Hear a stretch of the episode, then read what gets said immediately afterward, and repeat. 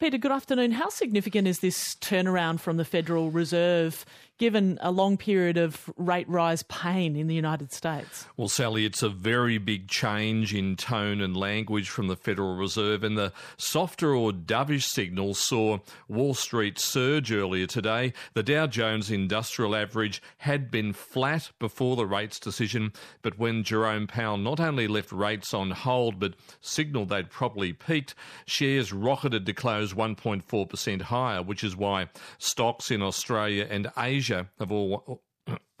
I'll start that again. Okay. okay.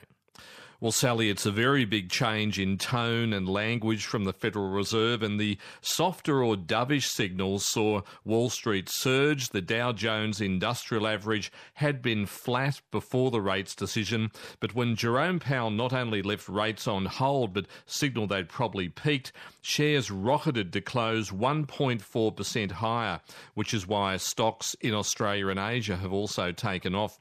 Now, even though annual inflation in the US at 3 3.1% is still well above the 2% target that the Fed has. The statement was explicit that inflation had eased over the past year, and now Fed officials see rates being lower by the end of 2024, and economists are now penciling in three quarters of a percentage point in rate cuts.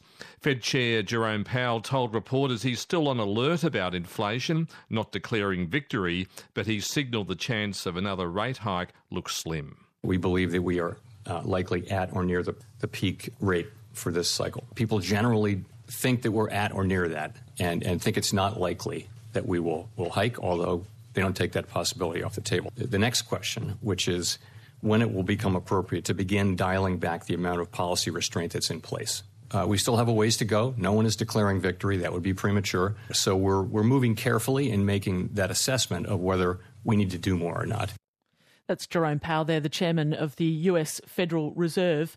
Peter, if interest rate cuts are on the horizon in the US, what does that mean for rates here in Australia? Well, Sally, like the Federal Reserve, Australia's Reserve Bank will be busily watching the data. And late this morning, there was an update on monthly employment. Seasonally adjusted, the Bureau of Statistics says the jobless rate rose to 3.9% in November, upwardly revised to 3.8% in October, despite 61,000 new jobs being created now, this is because the participation rate surged to a record high of 67.2%, which means there are more people out there looking for work.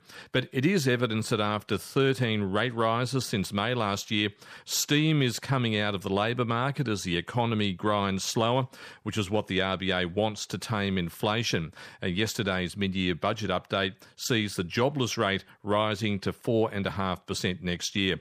Now, the biggest factor that will influence influence any rate rise in February will be quarterly inflation out on January the 31st.